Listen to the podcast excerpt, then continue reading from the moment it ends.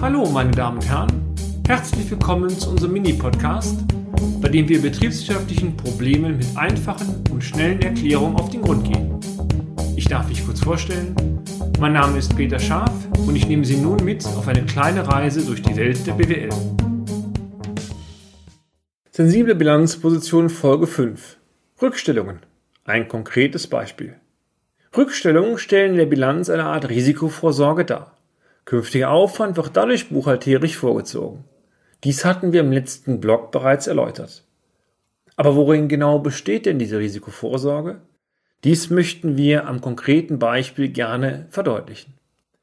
Unterstellen wir einmal im Folgenden, dass ein externes Steuerbüro die Bilanz im alten Jahr oder des alten Jahres erstellt.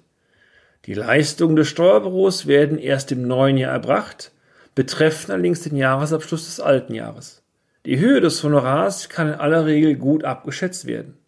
Wann das Honorar konkret anfängt, hängt schlussendlich davon ab, wann beispielsweise die Unterlagen vom Mandanten erstellt und entsprechend die zeitlichen Kapazitäten im Steuerbüro vorhanden sind.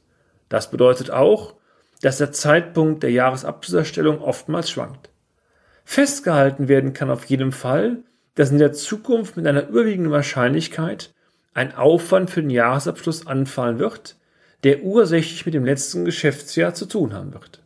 Die Auswirkungen, meine Damen und Herren, für das alte Jahr. Die Folge?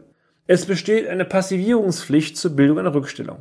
Gehen wir des Weiteren davon aus, dass das Steuerbüro den Aufwand für die Bilanzerstellung mit 5000 Euro netto abschätzt, dann muss folgender Buchungssatz erfolgen per Rechts- und Beratungskosten an Rückstellungen 5000 Euro. Die Thematik der Umsatzsteuer möchten wir hier einmal aus Vereinfachungsgründen vernachlässigen. Was passiert nun im Zahlenwerk des alten Jahres? Gehen wir diese Position einmal im Einzelnen durch. Erstens die Gewinn-Verlustrechnung. Da im alten Jahr noch ein zusätzlicher Rechts- und Beratungsaufwand erfasst wird, steigt der Aufwand.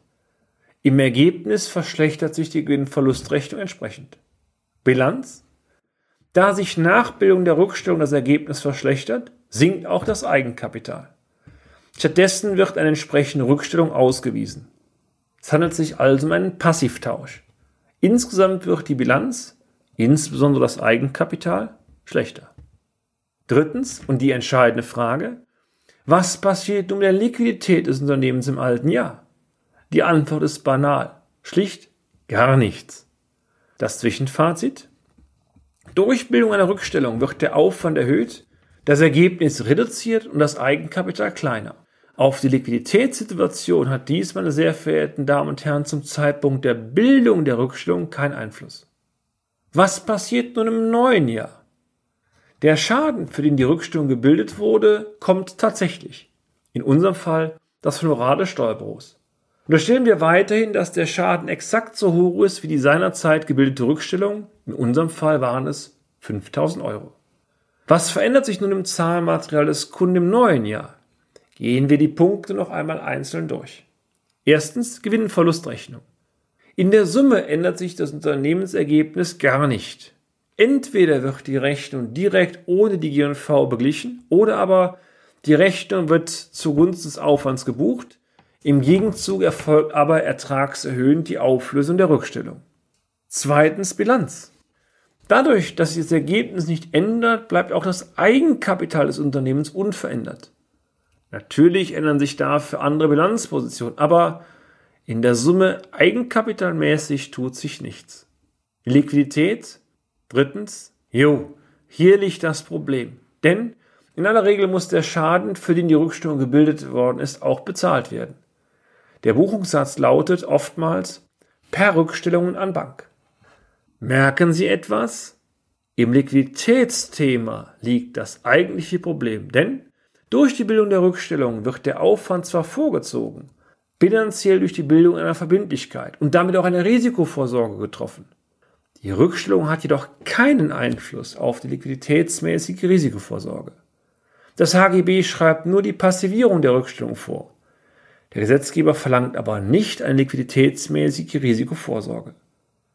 Betriebswirtschaftlich kann eine solche Vorgehensweise nicht befriedigen.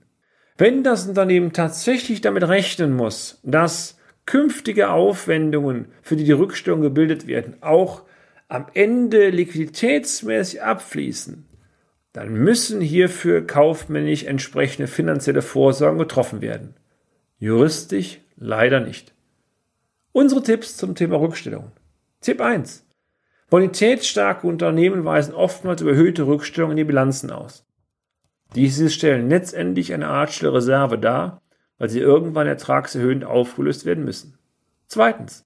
Die Höhe der Rückstellung bei schwachen Unternehmen ist oftmals nicht ausreichend dimensioniert. Schauen Sie genau auf den Inhalt der Rückstellungen. Wofür wurden diese gebildet?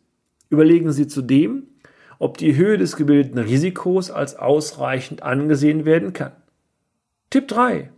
Beurteilen Sie, losgelöst von der jeweiligen gebildeten Höhe, für die Rückstellung einzeln auch, wie weit diese in der Zukunft zu Liquiditätsabflüssen führen werden.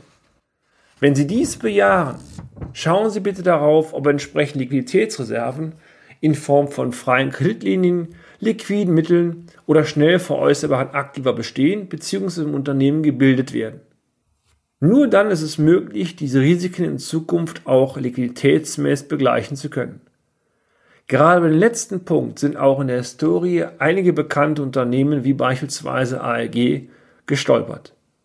Der Risikoklassiker in diesem Zusammenhang ist immer wieder der gleiche, nicht gedeckte Pensionszusagen. Die fliegen im Unternehmen teilweise 30 Jahre nach Bildung um die Ohren. Dann, meine sehr verehrten Damen und Herren, dann kracht es aber richtig. Und damit sind wir auch schon wieder am Ende des heutigen Podcasts. Haben wir Interesse geweckt? Fein. Dann besuchen Sie uns doch einmal auf unserer Homepage unter www.scharf-office.de und schalten Sie auch beim nächsten Mal wieder ein für eine kleine Reise in die Welt der BWL. Ihr Peter Scharf.